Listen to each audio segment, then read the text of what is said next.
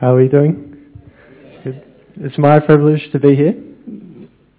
Um, yeah, just before we start, um, I'd like to pray, but I'd like each of us to make a decision tonight, not just am I going to hear a theological concept, but do you want to know more of the person that we came here to know more about?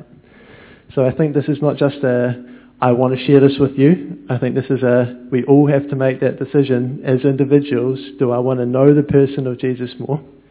So, do, so I'll just give you two seconds. Make up your mind in your head, and when you're ready, we'll pray. All right, have you got your answer? Are we ready to pray? All right, let's pray.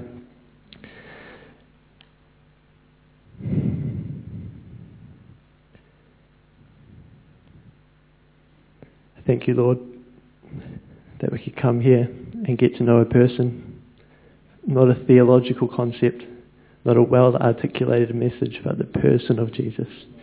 So ask you, Holy Spirit, the word says that you reveal the deep things of Jesus and make them known to us. So I'd ask, Holy Spirit, that you search the depths and you make them known to us. So we ask this as a community, as a body, as your church, as your people, collectively together we say we want to know you more. We don't want to leave here without a deeper understanding, not, not knowing more about you, but about the person of Jesus, a revelation, a heart knowledge of the person of Jesus. So just uh, pray these in the name of your awesome Son, Jesus' name. Cool. I'm going to preach on a, on a message called the judgment seat of Christ. Now this is quite a unusual message for the Sunday night crowd. Um, I was first introduced to this by Dave Bichette, just a little conversation in the cafe. And I had been a Christian maybe for a number of years. I grew up, grew up in the church and I had never heard of this, probably because I wasn't study, maybe studying the Bible or I wasn't pressing into God, but I had never heard of this concept of the judgment seat. And it started something within me. And when I, when I told people that I was preaching on the judgment seat, most people's reactions were, whoa, that's quite full on, you know, like, that's a bit, well, you're 21, you know, you've got to be preaching about something, you know, a bit more exciting than that, or, you know, and I can honestly say that this message although it might seem scary, I think it's more just misunderstood. And I can honestly say that from coming into a revelation of what it means to stand before God and to give an account of my life has absolutely brought me into a deeper, more loving and more intimate relationship with Him. So I believe that God has all of that for us here today. And you've made your decision already. And you know if you're going to receive something from God. You know if you're going to go into a deeper revelation of Him. And you know if you're going to have your whole world flipped up, flip upside down tonight by the revelation of the person of Jesus. All right, so I'll just get straight into it. 2 Corinthians 5 verse 10 says this, For we must all appear before the judgment seat of Christ, that each one may receive what is due to him for the things done while in the body, whether good or bad. So this is in the body. This is a judgment for Christians. Uh, this is not saved or not saved. This is all of us uh, Christians. We're all saved. This is the judgment seat for the Christians. All right. So gets elaborated on again in 1 Corinthians 3 verse 12. And I'll just read it out. So if you flip to 1 Corinthians 3 verse 12, you'll be there. By the grace God has given me, I laid a foundation as a wise builder and somebody else is building on it. But each one should build with care, for no one can lay any foundation other than the one already laid, which is Jesus Christ. If anyone builds on this foundation using gold, silver, costly stones, wood, hay, or straw, their work will be shown for what it is, because the day will bring it to light. It will be revealed by fire, and the fire will test the quality of each person's work. If what has been built survives, the builder will receive a reward. If it is burnt up, the builder will suffer loss, yet will be saved, even, even though as one escaping through the flames. Alright, so that is a judgment for all believers. This is not what I want to tell you. This is written. This is in the Bible. This is written. This is what is going to happen. You know, you don't get to choose as a Christian what's going to happen. This is the reality for each individual believer. Your choice is to say, are you going to submit to that? Are you going to actually listen to what he's saying? Because we can't change reality. He's God. We're not. Unfortunately, that's just the way it is. when you compare my relationship to the Almighty God. So I'm just going to break that down a little bit this evening because I think it is just such a misunderstood concept. All right, so I'll go verse by verse. By the grace God has given me, I laid a foundation as a wise builder and somebody else is building on it. Now this is potentially the most important concept that I'll articulate tonight. And it's a concept that can't be un- articulated to be understood. You have to receive it. What this is about is that by the grace God has given me, I laid a foundation. What's the foundation? Greg Pe- preached two Sunday mornings ago on the revelation of the Christ and on the rock that we will build the church. What is the rock?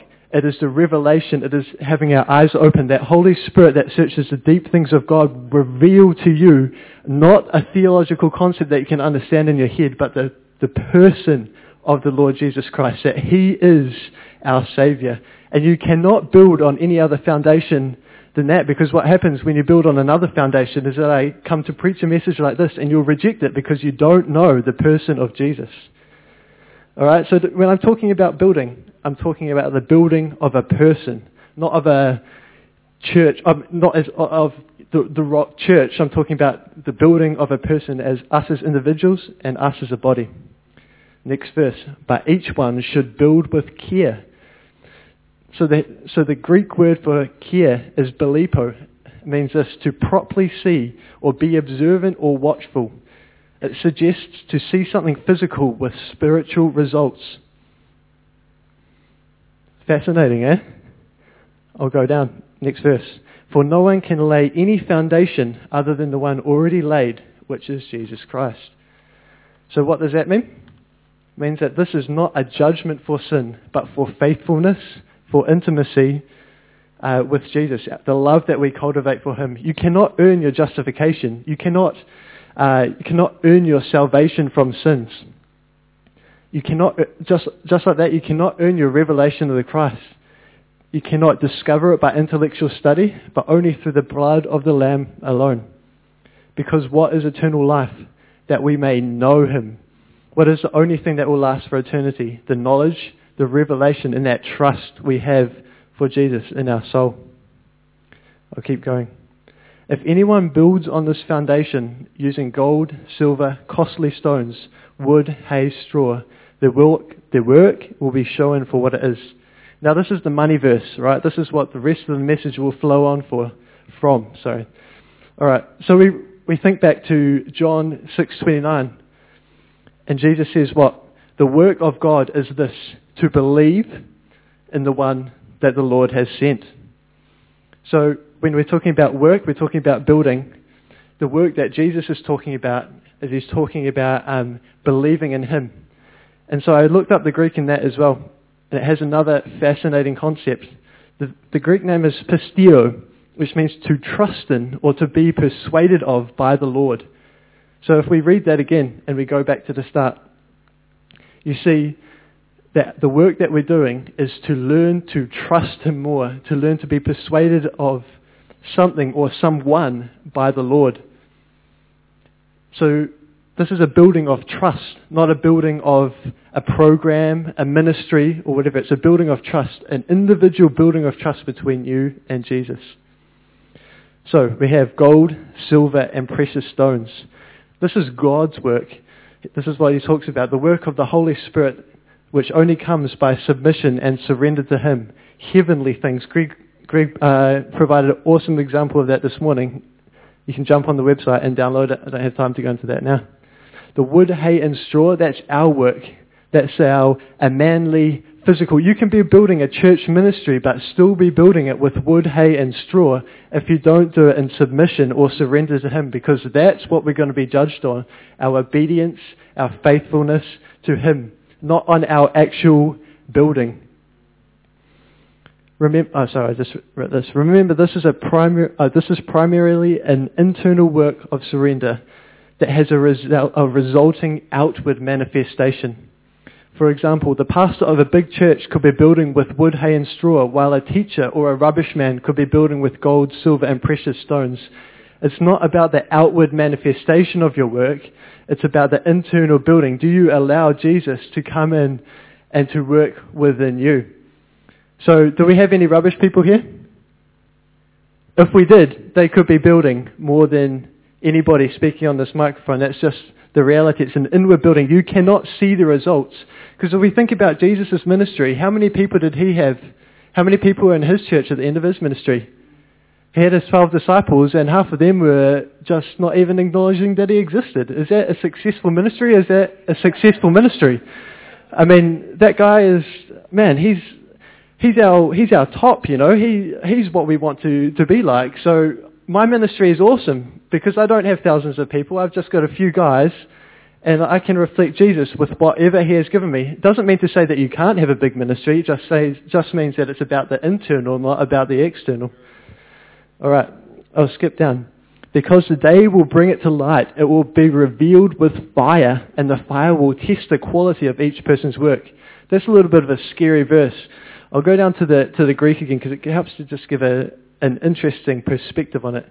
The Greek word is hopoia, H-O-P-O-I-S. I won't even try and pronounce it. It means, uh, so talking about the quality of the work, it's talking about the, the nature of it, the manner of it. What sort, is it earthly work or is it spiritual work? internal work. I was just written here. Just like justification and salvation of sins by the blood of Jesus, this t- internal transformation is only achieved by the working of the power of Jesus, only through obedience, submission to Jesus, and intimacy. So we often think as Christians that when we're saved, that's it, that's Jesus has done that, it's finished, and that's absolutely true. But the working of Jesus inside of us is just as powerful, I believe, as what Jesus did on the cross for us, because that was his primary purpose, I think, not just to save us, but to save us for a reason, for something. We're not just on this earth to be here, to sin and be forgiven, or else Jesus wouldn't have been sent. Did you know that you could be forgiven for sins under the old, under the old covenant? That's just fascinating, you know. If we weren't, if Jesus didn't come to forgive sins, then what did he come to do?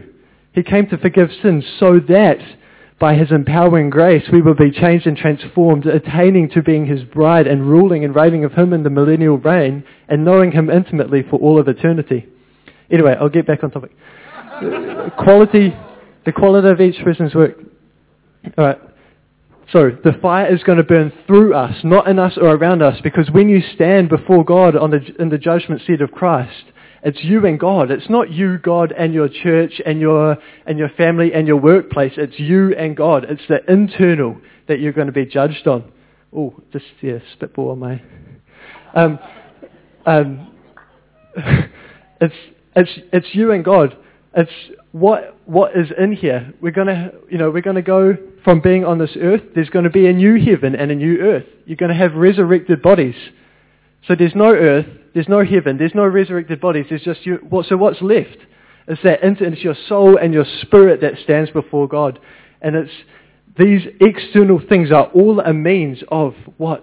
To change and transform, to come into knowing uh, the person of Jesus. And when that fire burns through you, has your work, has what, what you've got inside of you, has your trust, because remember, work means trust. Has that trust been real? Do you know him? Do you know him? Do you know him? All right, next verse. If what has been built survives, the builder will receive a reward. If it is burned up, the builder will suffer loss, but yet will be saved, even though as one escaping through the flames. Would you love to spend your whole life here on earth and then get to the judgment seat and see that, oh, gutted, you've suffered a loss? And I know I'm just saying that in a funny tone, but that is the absolute reality for each of us. I want my life so that when I stand before the judgment seat, I hear the well done, good and faithful servant. Not that, yes, you're saved, but you're going to suffer loss because what? You haven't entered into the, the original intention for the salvation. You've received your, your forgiveness for sins. That's the inheritance for all believers. We are all forgiven.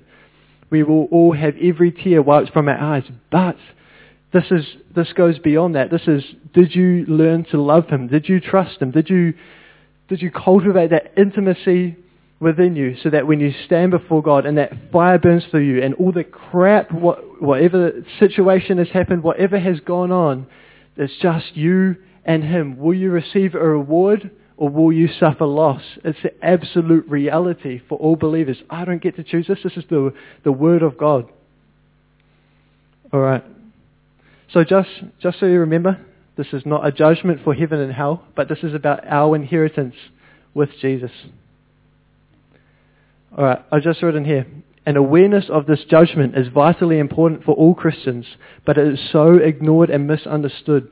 Although God is a God of such extravagant, unconditional love, he is also a just judge who we will stand before and have to give an account of our lives.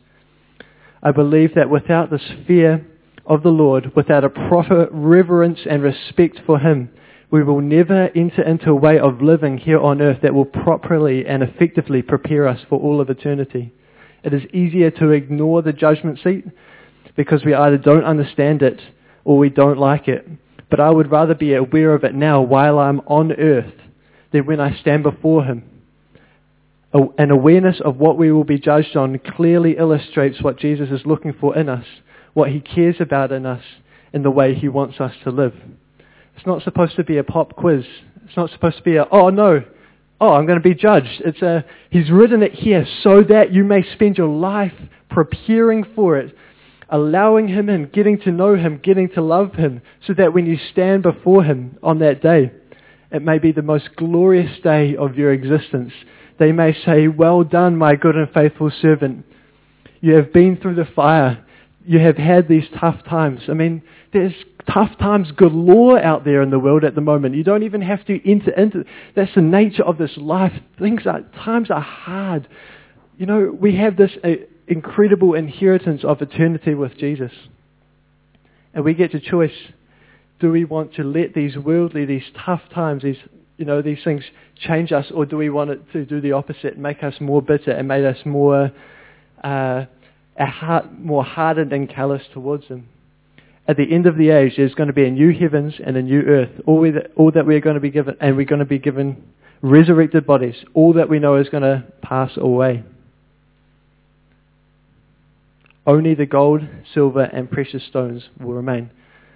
So what are the gold, precious, silver, and precious stones? It is the trust, that love, that intimacy, that working of the Holy Spirit within you. Remember, you cannot do this by trying.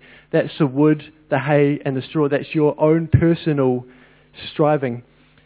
What I believe he talks about when he says gold, silver, and precious stones is us allowing that work of the Holy Spirit within us to come and change and transform us, that trust, that love, that obedience, and that surrender. All right. Another incredible example of this is written in Revelation to that, and I'll just read it. Uh, this is Revelation 3, and it says, To the angel of the church of Laodicea, these are the words of the Amen, the faithful and true witness, the, the ruler of God's creation. I know your deeds, that you are neither cold nor hot. I wish that you are either one or the other. So because you are lukewarm, neither hot nor cold. I'm about to spit you out of my mouth. You say, I am rich, I have acquired wealth and do not need a thing. But you do not realize that you are wretched, pitiful, poor, blind, and naked. I counsel you to buy from me gold refined by the fire, so that you can become rich, and white clothes to wear, so that you can cover your shameful nakedness, and eye salve to put on your eyes, so that you can see. Those whom I love, I rebuke and discipline. So be earnest and repent. Here I am. I stand at the door and knock. If anyone hears my voice and opens the door, I will come in and eat with him, and they with me. To the one who is victorious, I will give the right to sit with me on my throne, just as I was victorious and sat down with my Father on his throne. For whoever has ears to hear, let them hear what the Spirit is saying to the churches. So I'm just going to break that down a little bit too because there's so much in that powerful passage. You say, I am rich and I have acquired wealth and do not need a thing. We are so blessed as a community at The Rock. We are so blessed to be in New Zealand in the, in the physical our, our blessing is just incredible. I think we live in one of the most blessed countries in the world. But all of that is going to fade away. There's going to be a new heaven and a new earth. That's not going to last for all of eternity. Why are we blessed? In the physical, I believe it's so that we would see the goodness of God working. You know, we hear week after week of the goodness of God working in money through the offering, um, offering messages. But what is the point of that blessing is that so we may trust Him more and that we may fall more in love with Him. Not so that we will be more comfortable where we are because we are not citizens of this world. We are citizens of another dimension or another, whatever you call it. Next verse. But you do not realize that you are wretched, pitiful, poor, blind, and naked. It's not only that you are wretched, poor, pitiful, blind, and naked. It's that you don't realize you are. That's the key. Know, for example, think about a blind man who doesn't actually realize he's blind. You can just see him walking down the Cuba Street. What happens? He's walking down and an unfortunate lamppost is just in his way, and it takes that lamppost to wake him up from where he is to get to, to, to realizing he can't see anything. You know, we call these lampposts in our life these, these tough times, these things that wake us up from uh, wake us up to reality, and we say that that's an attack by the devil. What you know, we, we call it negative. We so, oh no, I don't want to be this. You know, I don't want to. Uh, be, be attacked by. I don't want these bad times to happen, and we try and avoid them. But you know, these these times are the very uh, things that God uses to wake us up to see that we don't actually have, you know, we don't actually have it all together. The first step to overcoming your blindness is actually just realizing that you're blind. I won't give an example of what it means to be naked and not realizing it. but I'll just go down to the next verse. I counsel you to buy from me gold refined in the fire the first step to attaining this gold is realizing that we don't have all that we thought we have. I believe that this picture um, in Revelation is a picture of the, the Western church. You know, we have all these external ble- all, all these external blessings, but we don't see that the only blessing that will last for all of eternity is a blessing that we cultivate inside of us, that love and intimacy with Him. All right. So the first step to attaining this gold is realizing that we don't have all that we thought we had. This often takes situations or the fire that we often see as negative to reveal what is in our hearts. Was Paul just a nutter when he said he's joyful in suffering or when persecution came?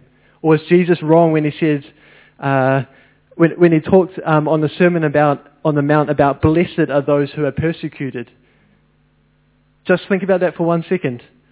If you're persecuted, you're blessed. Who's persecuted? Yay! Travis, yay! Travis is blessed.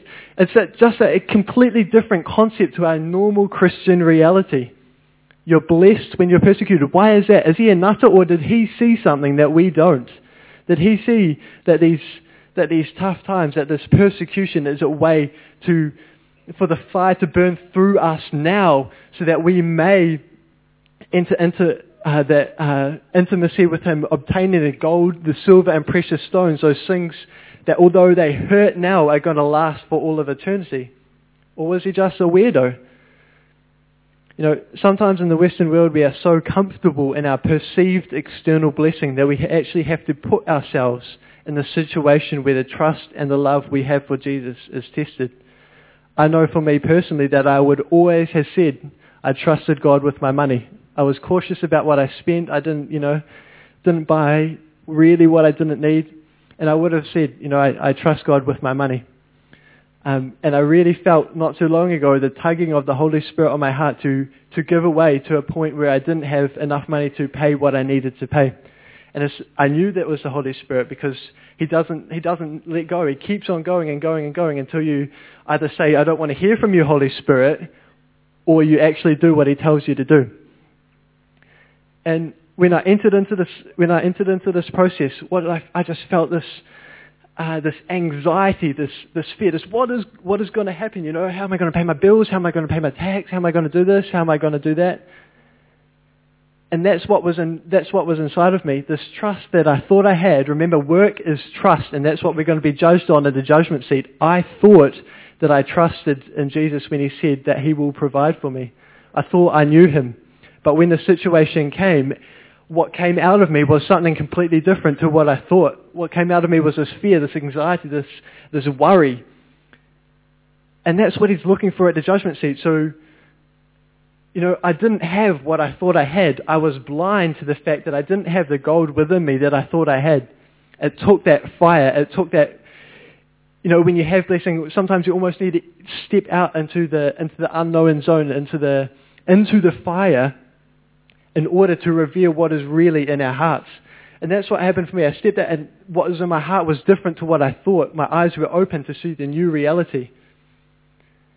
And we, I believe as a church, we need to make these decisions so that we deal with our stuff now, so that we become intimate with God now, not so that when the fire burns through us and reveals to us on the judgment seat what the reality of our heart is. We're supposed to deal with that now. We have this incredible grace that Jesus has given us, not just to forgive you from your sins, but to empower you to live a different way.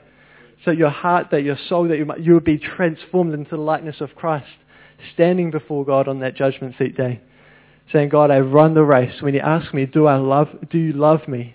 Did you obey me? I can say wholeheartedly, I loved you. I learned to love you. I learned to trust you. And I would receive the reward that Jesus has intended me to, to uh, receive. All right. Those whom I love, I rebuke and discipline. So be earnest and repent. This is a positive thing. Discipline is a positive thing. If you feel the Holy Spirit telling you that you're doing something wrong, that's a positive thing. You know, in um, in the prophets, uh, in Jeremiah, it talks about um, the reverence of the Lord or the, uh, the tear of the Lord have, having left the community. And God was, was, was saying, you know, that was a, a punishment, that the fear of the Lord had left them. If you fear God, if you are in awe of Him, if you are disciplined by Him, you know that you're on the right track. You know, I know with my, with my parents who are at the back, you can say hello to, the, hello to them afterwards. I obviously didn't like the old wooden spoon on the bum bum when I was when I was younger.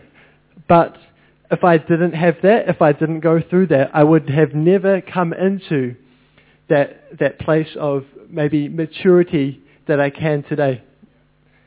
You know, we have this this life, which this world that is crazily stuffed up. To be honest, you know, we have these opportunities um, for for this discipline so let's use these situations to create in us the character that was designed to be created in us. To the one who is victorious or to the one who overcomes, I will give the right to sit with me on my throne.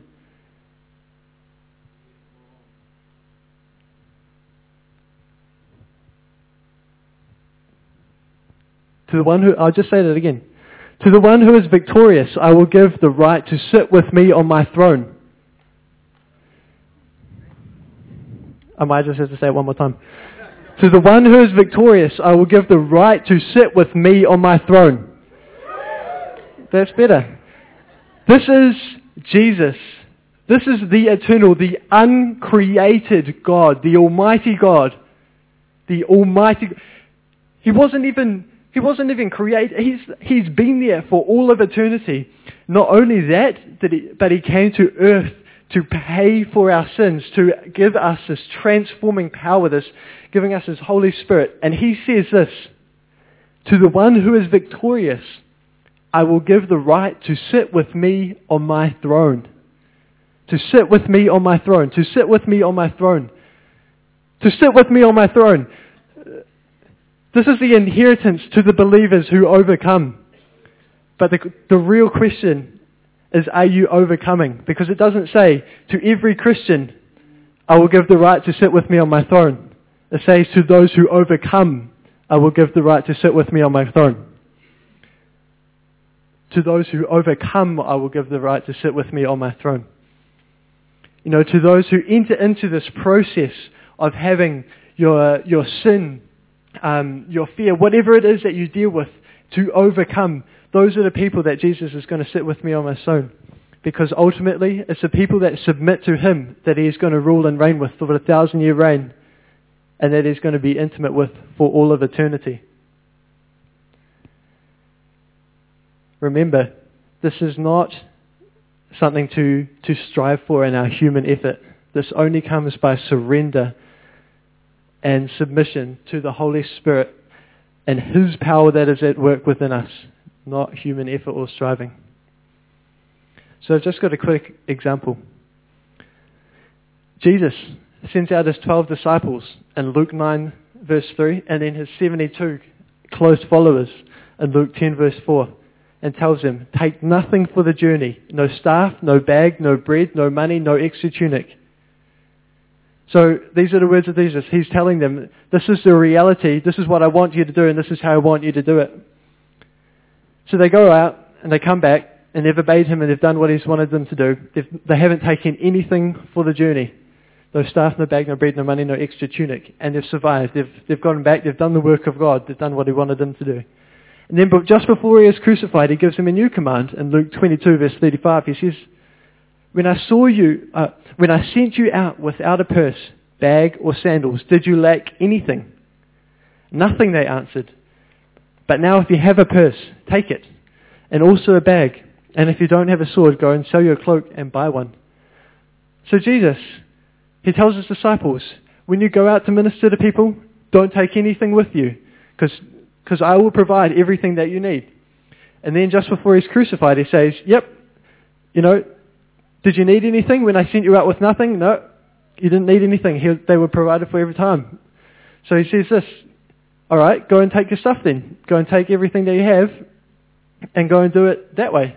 So is he trying to confuse us by telling us to do things one way and then the other? Or is there a greater purpose for what he's asking them to do? And I believe that what he, what he is doing is he is ask, you know, he's leading them through this process of trust, this process that has that gold, that, um, that trust tested, refined by the fire, um, and sends them through that process of developing that trust for him so that they don't even need to enter into that supernatural provision the second time because they have attained that gold. It's not so much about uh, doing things by the letter of the law. It's about listening to the Holy Spirit, obeying what he's saying. This is about building the church, the process of submission to Jesus, creating in us a revelation knowledge of him. We are not building an external kingdom. We're building people. So that either when you're ministering or when you're being ministered to, it's people that are going to stand before the judgment seat. People that are the church. People that are the bride.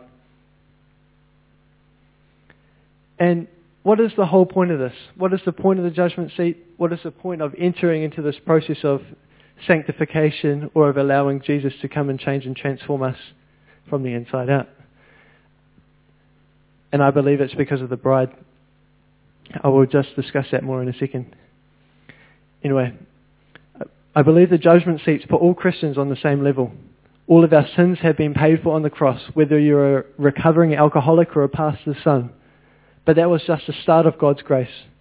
The grace of Jesus, the blood that he shed on the cross, is what empowers us to change from the inside out in order that we may come into the Father's primary purpose, which is first and foremost eternal in nature, being the bride of his Son. I hear people say, but we're not under judgment anymore. Aren't we under grace? No, we're not under judgment for sin because Jesus paid for our sins once and for all on the cross. But we are under judgment for grace. And did you take that grace that he has given you and allow it to change and transform you into the spotless and wrinkle-free bride that he desires? I personally believe that the Father's primary reason for sending Jesus to die on the cross was not just to forgive us for our sins, but to transform us into the bride that he desires to be with for all of eternity. That saving us from our sins was just the first step on that process of becoming a person that he would be intimate with and that he would be in love with for all of eternity. I've just got one story before I finish. And it comes from the early 1700s. You might have heard the story before. Um, through a, a ministry by a guy called Count Zinzendorf. And so Moravia is like the Czech Republic, it's like Eastern Europe. And in the early 1700s, they, uh, they had a prayer meeting that lasted for a whole, a whole year. Um, I think it was 24 hours a day, seven days a week. Every hour of the day, there was people praying. They had this prayer meeting going on for a whole year. And after the year, they started to send out missionaries because they were so burdened with the, with the love of Christ burning inside of them. And um, there was these two young guys, and they had a heart to evangelize to the slaves at that time. And the only way that they could relate to the slaves was by selling themselves into slavery. So what did they do? They went and sold themselves into slavery. And this guy, he makes a, just a fascinating remark on his way um, on the boat going to uh, the slavery. And, he, and his mum calls out and he says to him, you know, why are you doing this? Because she knows that for the rest of his life he's going to be with these slaves. And he says this incredible statement. He says, I go so that the lamb that was slain may receive the reward for his suffering. I go that the lamb that was slain may receive the reward for his suffering. You know, I've talked a lot about our inheritance, getting our reward, but I personally believe that Jesus deserves to receive the reward for his suffering. That the lamb that was slain, the lamb that was crucified on the cross, did you know it cost him something on the cross? It didn't cost him anything to create the heavens and the earth. It didn't cost him anything, but it cost him his son to die on that cross so that we may know him, that we may be in love with him. That the lamb that was slain may receive the reward for his suffering. Sometimes that's all I have, that statement over the last couple of months has been what has kept me going. Know, why do we get into these discipleship relationships? It's not just me, me, me. It's not just my inheritance, my inheritance, my inheritance, my gold, my precious stones, uh, my place in eternity. It's that the lamb that was slain may receive the reward for his suffering. That whether it is me that is growing, that it's Kirk that is growing, that it's Travis that is growing, is that the Lamb may receive the reward for his suffering. Because what, is, what does he receive at the end of this? He doesn't receive our work. He doesn't receive our ministry. He receives us as people. That's why he's so concerned about having us transformed, is because he is going to be intimate with us for all of eternity. I just think that's an incredible uh, thing to be able to do is to give back, whether it's my worship, whether it is my, my singing, whether it is my money. To bless him, to bless the lamb that was slain, so that he may receive the reward for his suffering. Cool.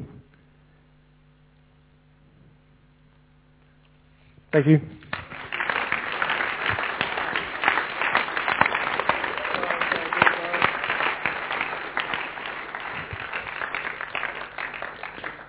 We're just going to um, leave it there. But what I do want to really encourage us all um, is start chewing these messages over. I really, I, you know, Paul, when, when Paul really wanted to mandate something, he'd say, I urge you. Because you know you can't. You can't make anyone do anything. And so he'd actually say, and I want to say that I want to urge you to go and listen, not just once, but allow, Bible talks about meditating and marinating in the Word. Meditate and marinate in what you heard tonight. Grab the message this morning. Grab the messages over the last week. God is speaking and He's speaking through a foghorn. And I shared this morning that God has given us, He's given to us to know the mysteries of the kingdom. Because we have to be spirit-led people. The Spirit of God lives within you. Think about that. God of the universe lives within you. We're to walk in the Spirit, not the flesh. So can I encourage you to, what you heard tonight, go, study the Scriptures. Be like a Berean who came with a heart to understand. They studied the Scriptures and the light, because unless the Holy Spirit illuminates what you've heard, It's just another good talk on another Sunday night and nothing changes. We are to become like the one we follow. Because when we stand before him, he wants to see himself. Have a great week. Thanks, Sam. Cafe is go. Go. All right. Cool. Thanks, guys.